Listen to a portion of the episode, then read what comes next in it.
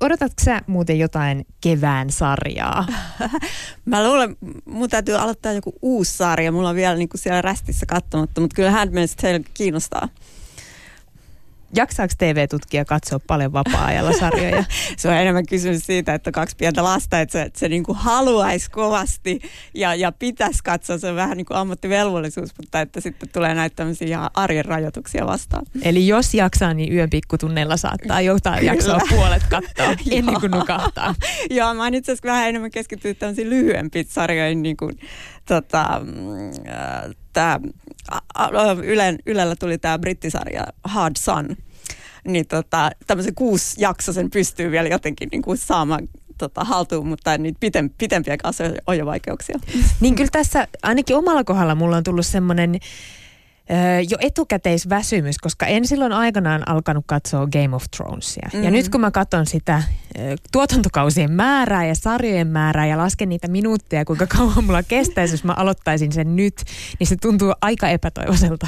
Joo, siis se, se onkin aika hämmästyttävää, että siis kun ajattelee sitä sarjoja suosia ja kuinka paljon niitä katsotaan, että mistä ihmiset löytää sen ajan. Mutta mä luulen, että tämä maraton katselu, niin sen suosio liittyy musta just myös siihen, että, että jos vaikka on joku yksi viikonloppu vapaana, niin silloin sitten, että nyt katsotaan vaikka se yksi tuotantokausi ja mä saan kiinni ehkä muita tai jotain sellaista, että, että tota, se on myös ajankäytöllinen haaste. Totta, ja siis vuonna 2015 tämmöinen brittiläinen sanakirja valitsi tämmöisen terminkö Bing Watching – vuoden sanaksi. Ja tämä nimenomaan tarkoittaa tämmöistä maraton katsomista. Ja nyt Suomessakin on puhuttu bingettämisestä, eli siis tätä, että TV-sarjoja ahmitaan putkeen monta peräkkäin. Onko sun mielestä tämä niinku vaikuttanut jotenkin ylipäänsä siihen, että kuinka paljon Suomessa sarjoja katsotaan se, että niitä on oikeasti mahdollisuus ahmasta kerralla hirveä määrä? Uh, joo, ja ainakin varmasti se, että kun voi valita nyt sen katsomisaikansa, niin, niin toki se vaikuttaa. Että tuohan se niin kuin katsojalle vapautta, että, että, että ei tarvitse katsoa tiettyyn aikaan. Ja varmaan se on myös sitten, osittain siitä on tullut sosiaalinen tapahtuma, no toisella tavalla sosiaalinen oli sekin niin kuin silloin, kun katsottiin kaikki samaa ohjelmaa samaan aikaan, niin se oli, se oli omalla tavallaan sosiaalista, mutta nyt voi tietysti tämmöisiin maratonkatselu niin kuin viikonloppuihin kerääntyy sit niin kuin ystävät tai pariskunnat, niin kuin, että nyt katsotaan tämä yhdessä. Että se on niin kuin sillä lailla sosiaalinen tapahtuma myös sitten. Joo, ja vaatii pitkiä hermoja. M- mulle ei ehkä riittäisi, mutta tiedän paljon ihmisiä, joilla riittää. Tämä jaksojen ahmimisen suosio tästä on selitetty muun muassa empatialla, kun tarinaan ja sen hahmoihin syntyy tunneside. Uskotko sä tähän selitykseen? Joo, Ky- kyllä, siis, siis se on niin kuin kaikissa pitkissä sarjoissa ja se on ollut aina ää, jo ennen näitä suoratoistopalvelujen aikoja, että, että tota, se, kun sä seuraat sen henkilöhahmon elämää ja sen kehittymistä pitkässä TV-sarjassa ehtii sille tapahtua ja aika monenlaisia asioita, niin, niin totta kai siihen henkilöhahmoon myös alkaa niin kuin sijoittaa tunteita ja, ja niin kuin kokee elämyksiä sen kanssa, niin kyllähän niistä tulee tietyllä tavalla rakkaita. Öö, Suoratoistopalvelut ylipäänsä on muuttanut aika radikaalisti tätä katsomista. Nykyään ei tarvitse tosiaan ottaa viikkoa ja tiettyä kellonaikaa, mm. että se lempisarja tulee sieltä telkkarista, vaan se voi katsoa lähes milloin vaan ja missä vaan. Mutta myös tämmöinen sosiaalinen media, esimerkiksi Ylelläkin tuli Scam-sarja. Siinä oli voimakkaasti mukana sosiaalisen median tilit näillä, mm. näillä henkilöhahmoilla. Miten sun mielestä sosiaalinen media on vaikuttanut kuluttajien katsomiseen vai onko se? Äh, on, varsinkin nuorempien sukupolvien. Et tietysti niin nämä vanhemmat sukupolvet 50 ylöspäin, niin heille se ei nyt varmaan ole kovin tärkeää. He enemmän tottunut sellaiseen katselemiseen, että tekijät kertoo tarinan ja he on niin kuin enemmän passiivisia katsojia. Toki niin kuin aktiivisesti lukevat ja tulkitsevat niin edelleen, mutta että nuoremmille ihmisille on tärkeää myös se, että he pystyvät jotenkin itse olemaan, jos ei nyt ihan vuorovaikutuksessa hahmojen kanssa, niin kuitenkin niin kuin osallistumaan niin kuin eri tavoin, että, että lähettää kommentteja, seuraamaan myös sellaisia materiaaleja, mitä ei ole TV-ruudun välityksellä saatavissa tai et, että niin kuin sen tarinan ulkopuolisia juttuja, niin, niin se, se toki tuo semmoisen vielä niin kuin täydellisemmän, runsaamman katsomiskokemuksen tai, tai elämyksen liittyen niihin sarjahahmoihin ja tarinoihin. Niin tämä kuulostaa jotenkin hienolta, että syntyy tunneside mm. näiden hahmojen kanssa tai sitten just tämmöinen, että saa laajemman kokonaisuuden, mutta eikö tämä meidän aika aika lyhytkestosta tai innostukset kestää aika vähän aikaa? Eli onko tämä tyypillistä, että joku sarja ahmitaan ja sit siinä ollaan jotenkin sisällä ö, hyvinkin voimakkaasti, mutta se kestävyys on aika lyhyt ja aikaista? No se riippuu sarjasta ja se on niin tekijöiden haaste, että kuinka hyvin he pystyy pitämään ne samat katsojat sitten, niin kuin, että lähteekö he seuraamaan sitten uutta kautta. Että niin kuin, se, ja tietysti varsinkin nuoremmille suunnattujen sarjojen kanssa on se haaste, että kun nämä katsojat kasvaa siinä aikana, että jos menee vaikka monta vuotta sarja, niin, minkä ikäiset enää sitten seuraa sitä, niitä samoja hahmoja. Että tota, joo, ja toki siis siis onhan ihmisen kapasiteetti niin kuin rajallinen siinä mielessä, että eihän niin kuin hirveän montaa sarjaa varmaankaan pysty ole aikaa tai niin kuin edes, edes niin kuin mu, muulla tavalla niin kuin jaksa seurata kovin intensiivisesti. Että kyllä varmaan sitten katsojat seuraa sen, valitsee sen, sen tietyn yksi tai kaksi, mitä he niin kuin hyvin intensiivisesti seuraa. Ja mä huomaan, että kun jotenkin tuntuu, että sitä aikaa on tosi vähän, niin mitä lyhyempi on yhden jakson pituus, niin sitä helpommin myös mä esimerkiksi valitsen sen sieltä Joo. joukosta. Joo, ja se tietenkin riippuu sitten niin kuin ihmisryhmästä. Toisilla on aikaa, eläkeläisillä on aikaa enemmän, samoin niin kuin teineillä on, joillakin ainakin heistä on aikaa enemmän, että, että niin kuin erilaisille katsojille pitää suunnata erilaisia sarjoja. No, ja näitä sarjojahan on. On Game of Thronesia, Siltaa, House of Cardsia, Vikinkejä, Scamia. Aika pitkään saisi listata mm. sarjoja, jos aikoisi suosittuja sarjoja edes listata. Eletäänkö me jotenkin nyt TV-sarjojen nousukautta? No siltä vaikuttaa siinä mielessä, että myös niin kuin tekijät, jotka on aiemmin tehneet vain elokuvaa, ja elokuva on perinteisesti ollut arvostetumpi, niin nyt he siirtyy televisioon.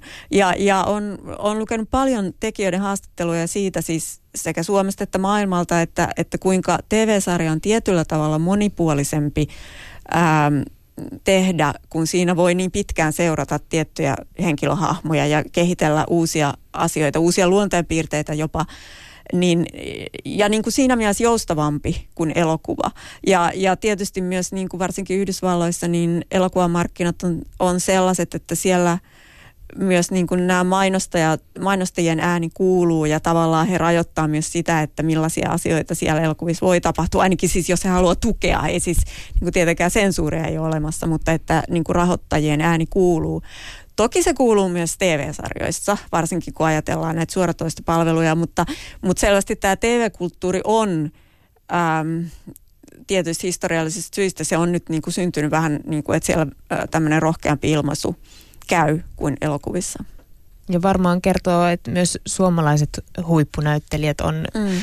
esimerkiksi eh, Bullets-niminen sarja, joka nähdään kohta Elisa Viihteellä, niin siellä on Krista Kososta ja Tommi Korpela, mm. suomalaisia isoja nimiä. Myös näyttelijät todennäköisesti arvostaa enemmän TV-sarjoissa. Kyllä, kyllä. Ja onhan se vähän niinkin, että, että kun vaikuttaa siltä, että joissain on, jo, jollain alueella on kiinnostavia juttuja meneillään, niin kyllähän ihmiset sinne mielellään menee. Että, että niin kuin jos, jos kiinnostavat käsikirjoittajat, kiinnostavat ohjaajat on siellä, niin toki näyttelijätkin mielellään tulee mukaan. Ja, ja ilmeisesti niin kuin myös äh, niin kuin se, että näihin nyt sijoitetaan rahaa, niin toki se niin kuin mahdollistaa sen, että asioita voi kehitellä pidempään ja, ja tuotantoarvot on korkeat, että voidaan niin kuin panostaa asioihin vähän eri tavalla kuin aikaisemmin.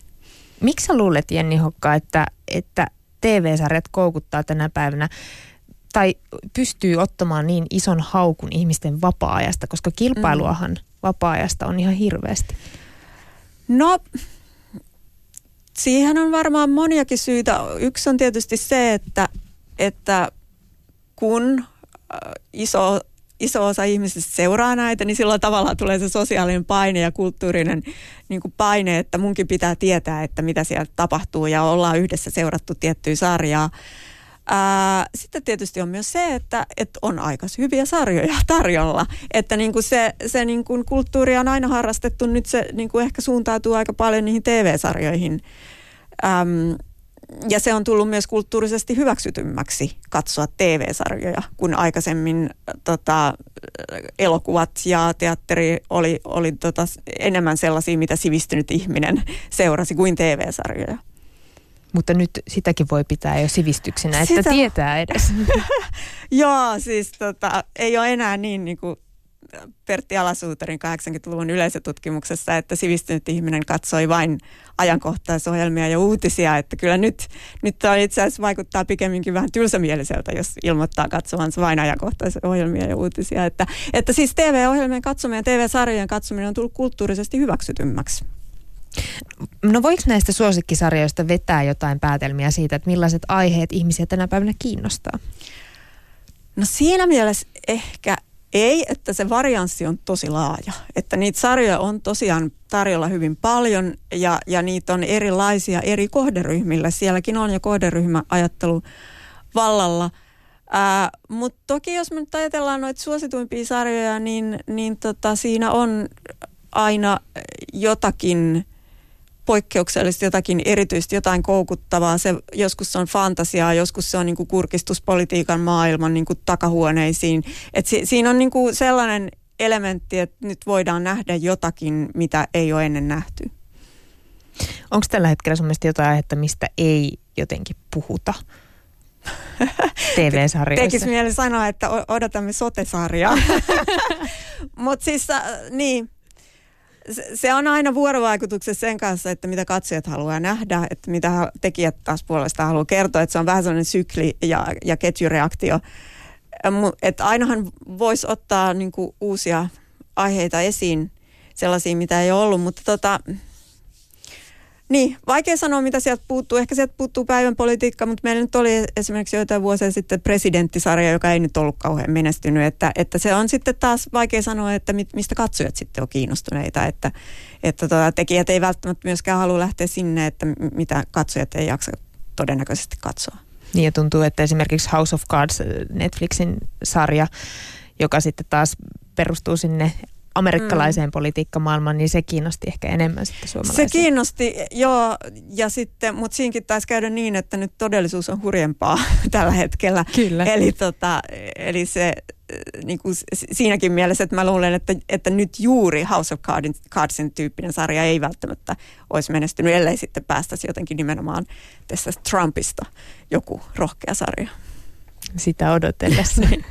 no mutta si, siltä mainittiinkin tuossa jo aikaisemmin, mutta my, nyt myös esimerkiksi tämmöinen norjalainen rajalasarja, myös pohjoismainen rikossarja, ö, sitä ainakin jotenkin kovasti hehkutetaan mm. mun somekuplassa. Onko edelleen Nordic Noir iso juttu? Se on vaikea sanoa. Siis kyllä mä oon myös kuullut semmoisia ääniä, että se alkaa nyt olla nähty ja, ja että aina vaan toistuu ne samat, samat niin kuin sa- samanlainen visuaalisuus, samantyyppiset tarinat. Jos Nordic Noir pystyy uusiutumaan, niin kyllä sillä voi olla edelleenkin niin kuin, tulevaisuutta. Että on, niin kuin, jos ajattelee brittisarjoja ja, ja poliisisarjoja, etsivä sarja on nyt niin kuin vuosikymmenet niin kuin mennyt. Mut et siinä ja täytyy, edelleen, ja, vanhatkin niin, koukuttaa. Edelleen, edelleen nimenomaan. Että et kyllä se voi olla tulevaisuus, mutta, mutta et sit täytyy tapahtua jotain taas, jo, jonkinlainen uusi käänne. Että et sillä ihan niin kuin samalla konseptilla ei varmaan enää houkutella uusia katsojia ainakaan. Vuoden 2016 lopussa, pari vuotta sitten, ihmiset eh, sai toivoa suosikkisarjojaan Yle Areenaan. Ja tuohon kärkeen sijoittui Rintamäkeläiset 70-luvulta, Metsolat 90-luvun alusta, sitten Kotikadun joulujaksot, äh, Faktahomma. Mutta ylivoimainen voittaja oli Rintamäkeläiset. Mistä sä uskot, että se johtuu? Rintamäkeläiset on varmasti sellainen sarja, mihin monilla ihmisillä liittyy muistoja. Tietenkin varsinkin näiden vanhe, vanhemmille sukupolville. Ähm, että et he muistaa sitä katsoneensa, he muistaa sitä seuranneensa ja muistaa var, varmaan jopa, jopa tiettyjä niin tarinoita ja, ja tilanteita siitä. Mutta sitten täytyy myös sanoa, että vaikka näillä vanhoilla sarjoilla vähän naureskellaan, siinä on ollut hyvät käsikirjoittajat, siinä on ollut erinomaiset näyttelijät ja, ja niin kuin, että se on si, sen ajan laadukas sarja. Eli se ei ole pelkkää sitä nostalgiakaipuuta, jota, josta puhutaan tänä päivänä. Ei, myös. ja mä siis, mitä nähnyt kommentteja, minkä takia ihmiset sitä kehuu, ne jotka on esimerkiksi toivonut, niin he nimenomaan toivoo sitä sen takia, että he on pitänyt sitä hyvänä sarjana ja, ja itse asiassa jopa kokee, että enää ei tehdä yhtä hyviä. Että tota, et, et siinä mielessä niin kuin, ky, kyllä ihmiset nimenomaan kaipaa semmoisia niin laadukkaita katsomiskokemuksia. No tuntuu siltä, että televisiossa ainakin jotkut päättäjäasemassa olevat tyypit uskoo siihen nostalgiaan. On tullut uutta napakymppiä, bumtsibumia, kymppitonnia ja Areenasta tosiaan löytyy vieläkin metsoloita ja rintamäkeläisiä, mutta myös YouTuben tämmöinen oma suoratoistopalvelu julkaisee nyt tämän vuoden, vuoden toukokuussa uuden sarjan, joka siis seuraa tämän alkuperäisen Karate Kid-leffan mm. päähahmojen aikuiselämää. kaikilla näillä ohjelmilla ei ole ollut kauhean hyvät katsojaluvut, mutta mentiinkö jotenkin tässä nostalgiassa sun mielestä vähän överiksi, liian pitkälle? Tuliko sille jo, jollekin vaan semmoinen lamppu sytty sen nostalgian kohdalla ja sitten sitä ruvettiin tuuppaamaan ihan hirveästi?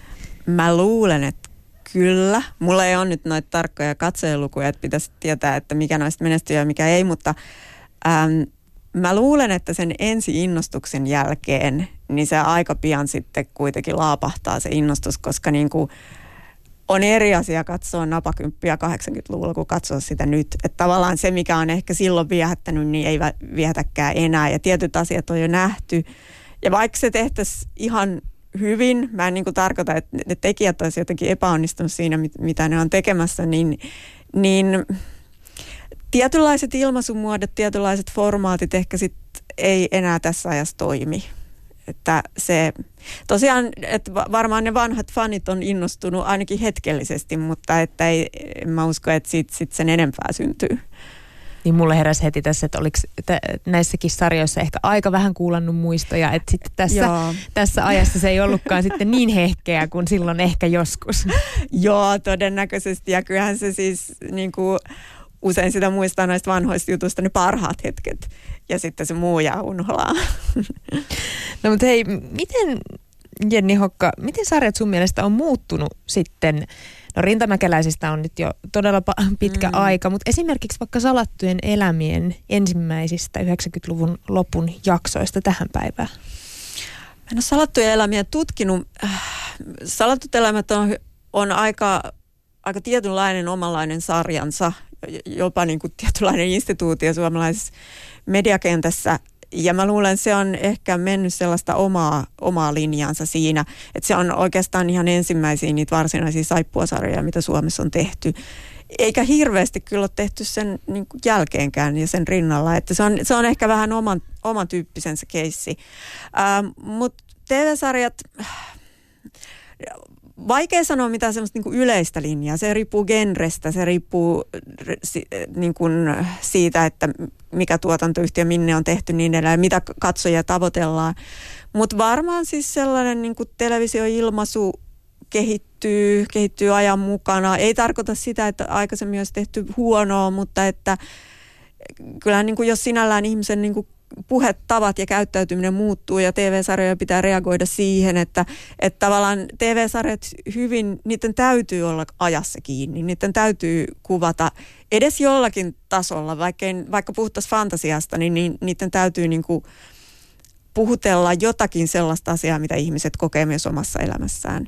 Niin, niin siinä mielessä se muutos on väistämätön. Me miettii sitä, että no salatuissa elämissäkin, mutta, mutta kotikadut, metsolat ja, ja muutenkin ehkä vanhemmat sarjat, niissä on aika usein niitä sama, samaistuttavia henkilöitä, mm. semmoisia aika tavallisia ihmisiä. Ö, mutta sitten jos mä mietin näitä suosikkisarjoja tänä päivänä, esimerkiksi Sillasta tämä Saaga, mm. joka on hyvin omanlainen tyyppi. No House of Cards on nyt mainittu niin monta kertaa, niin siinäkin tämä Frank Underwood on, on erikois, erikoismies. Onko persoonissa jotenkin, onko erikoiset henkilöhahmot tämän päivän juttu? Um, no siinä mielessä ei, että, että tähän riippuu genrestä, että oikeastaan poliisisarjoissa on aina ollut se päähenkilö. Hänessä on ollut jotain erityistä ja vähän poikkeuksellista ja on ollut se jännite tavallaan sen hänen toimintansa ja sen pomojen ja poliisilaitoksen välillä. Eli tämä on tavallaan oikeastaan poliisisarjan semmoinen aika, aika säilynyt piirre, minkä mennyt vuosikymmenestä toiseen. Ja jos ajatellaan poliitikkoja, niin kuin Frank Underwoodia, niin hänhän täytyy olla myös erityinen persona, koska, jotta hän on päässyt siihen asemaan kuin on. Sitten on erikseen nimenomaan nämä sarjat, jotka kuvaa ns. tavallisia ihmisiä ja puhuttelee ihmisiä sillä, että hei, hei mullekin tapahtuu jotain tollasta ja, ja, ja me ollaan koettu jotain samaa niin tota, ja kyllä sellaisia sarjoja, sellaisia sarjoja myös mä luulen, että tulee aina olemaan. Että jos ajatellaan esimerkiksi Skamia, niin se varmaan meni enemmän siihen suuntaan, vaikka tietysti he oli myös niin kuin omia persoonia, nämä henkilöhahmot, mutta mä luulen, että se enemmän niin kuin puhutteli katsojia sillä tunnistettavuudella. No mä aloitin Netflixistä katsomaan jotain rikossarjaa, en edes muista sen nimeä, mutta mun piti oikein pysähtyä miettimään, että onko mun CSIin tota, seuraamisesta tosiaan niin kauan, onko mä unohtanut, mutta onko jotenkin sarjat näyttänyt aina esimerkiksi ruumiit tai ne, ne uhrit, mitä tämmöisissä mm. rikossarjoissa on, niin yksityiskohtaisesti. Saatikka sitten jotkut seksikohtaukset, niin se kamera ei mennytkään pois sen jälkeen, kun peitto mm. heilahti, vaan se jatko siellä läsnäoloa. Onko sun, onko sun mielestä tämä mun havainto totta? Onko raaempaa ja ehkä estottomampaa kuvaa? On se totta. Siis jos ajatellaan se aita, niin, niin, tota, aita, niin tota, sehän nimenomaan toi tämmöisen niin kuin hyvin yksityiskohtaisen kuvauksen TV-sarjoihin, joka on siitä oikeastaan sitten levinnyt muualle. Että nykyään se on melkein sellainen normi. Mutta sitten muutenkin, jos ajatellaan niin kuin, äh, väkivaltaa, ruuminen näyttämistä, niin, niin joo, se on mun mielestä lisääntynyt, vaikka sitä joissain genreissä on aina ollut, mutta, et, mutta sanotaanko tällaisessa, tämmöisissä tuotannoissa, mitä isot ihmismassat seuraa, ja se varmaan liittyy osaltaan siihen, että, että kun puhutaan näistä suoratoistopalveluista ja maksukanavista, niin enää ei tarvitse pelätä sitä mainostajien reaktioita. Että koska aikaisemmin, jos ajatellaan TV-sarjoja mm, kaupallisella puolella, niin, niin mainostajat on ollut aina aika varovaisia siihen että, ja pelännyt sitä, että katsojat järkyttyy, että nyt he ei enää halua olla tässä mukana. Mutta sitten suoratoistopalvelussa ää, sillä ei ole tavallaan väliä, jos katsoja järkyttyy, kun hän on jo sen tilannut sen palvelun, mutta myös se, että, että se, niillä myös houkutellaan katsojia. Osa, osa, osa katsojista se on myös sellainen, että he haluaa nähdä tämän tyyppistä televisiota. Ja mä jäin miettimään, että onko silläkin ollut jotain vaikutusta, koska ö, suoratoista palvelusta sä voit vaan valita jonkun, mm. eikä ole näitä ikärajasysteemejä, jossa yhdeksän jälkeen saa näyttää vasta jotain ja kymmenen jälkeen jotain. Joo, ilman muuta. Joo, siis ikäraja on tässä myös tosi oleellinen asia, että, että nyt kun niillä ei ole merkitystä, niin vaikka mitä voidaan näyttää. Ja kyllä myös niin kuin, suoratoista palvelussa toimii tämä kohderyhmäajattelu sillä tavalla, että sittenhän sä voit valita. Että jos, jos sä et halua katsoa tota noin suorasukasta väkivaltaa, niin sä voit valita sen toisen sarjan sieltä ja olla silti tyytyväinen. Että, että tässä on niin kuin, se moninaisuus sitten tarjoaa niin kuin erilaisille katsojille – äm, sisältöä. Niin, kohderyhmäajattelu. Me ei myös sitä miettimään. On, onko, sitä eden, onko sitä enää ja m- miten se jaotellaan? Onko esimerkiksi sukupuolten välillä ö, miesten ja naisten sarjoja olemassa? Mm. Mä luulen, että se jako ei niinkään mene sukupuolen välillä. Saattaa olla sellaisikin sarjoja, joita tehdään esimerkiksi nimenomaan nuoria tyttöjä ajatellen tai nuoria poikia ajatellen.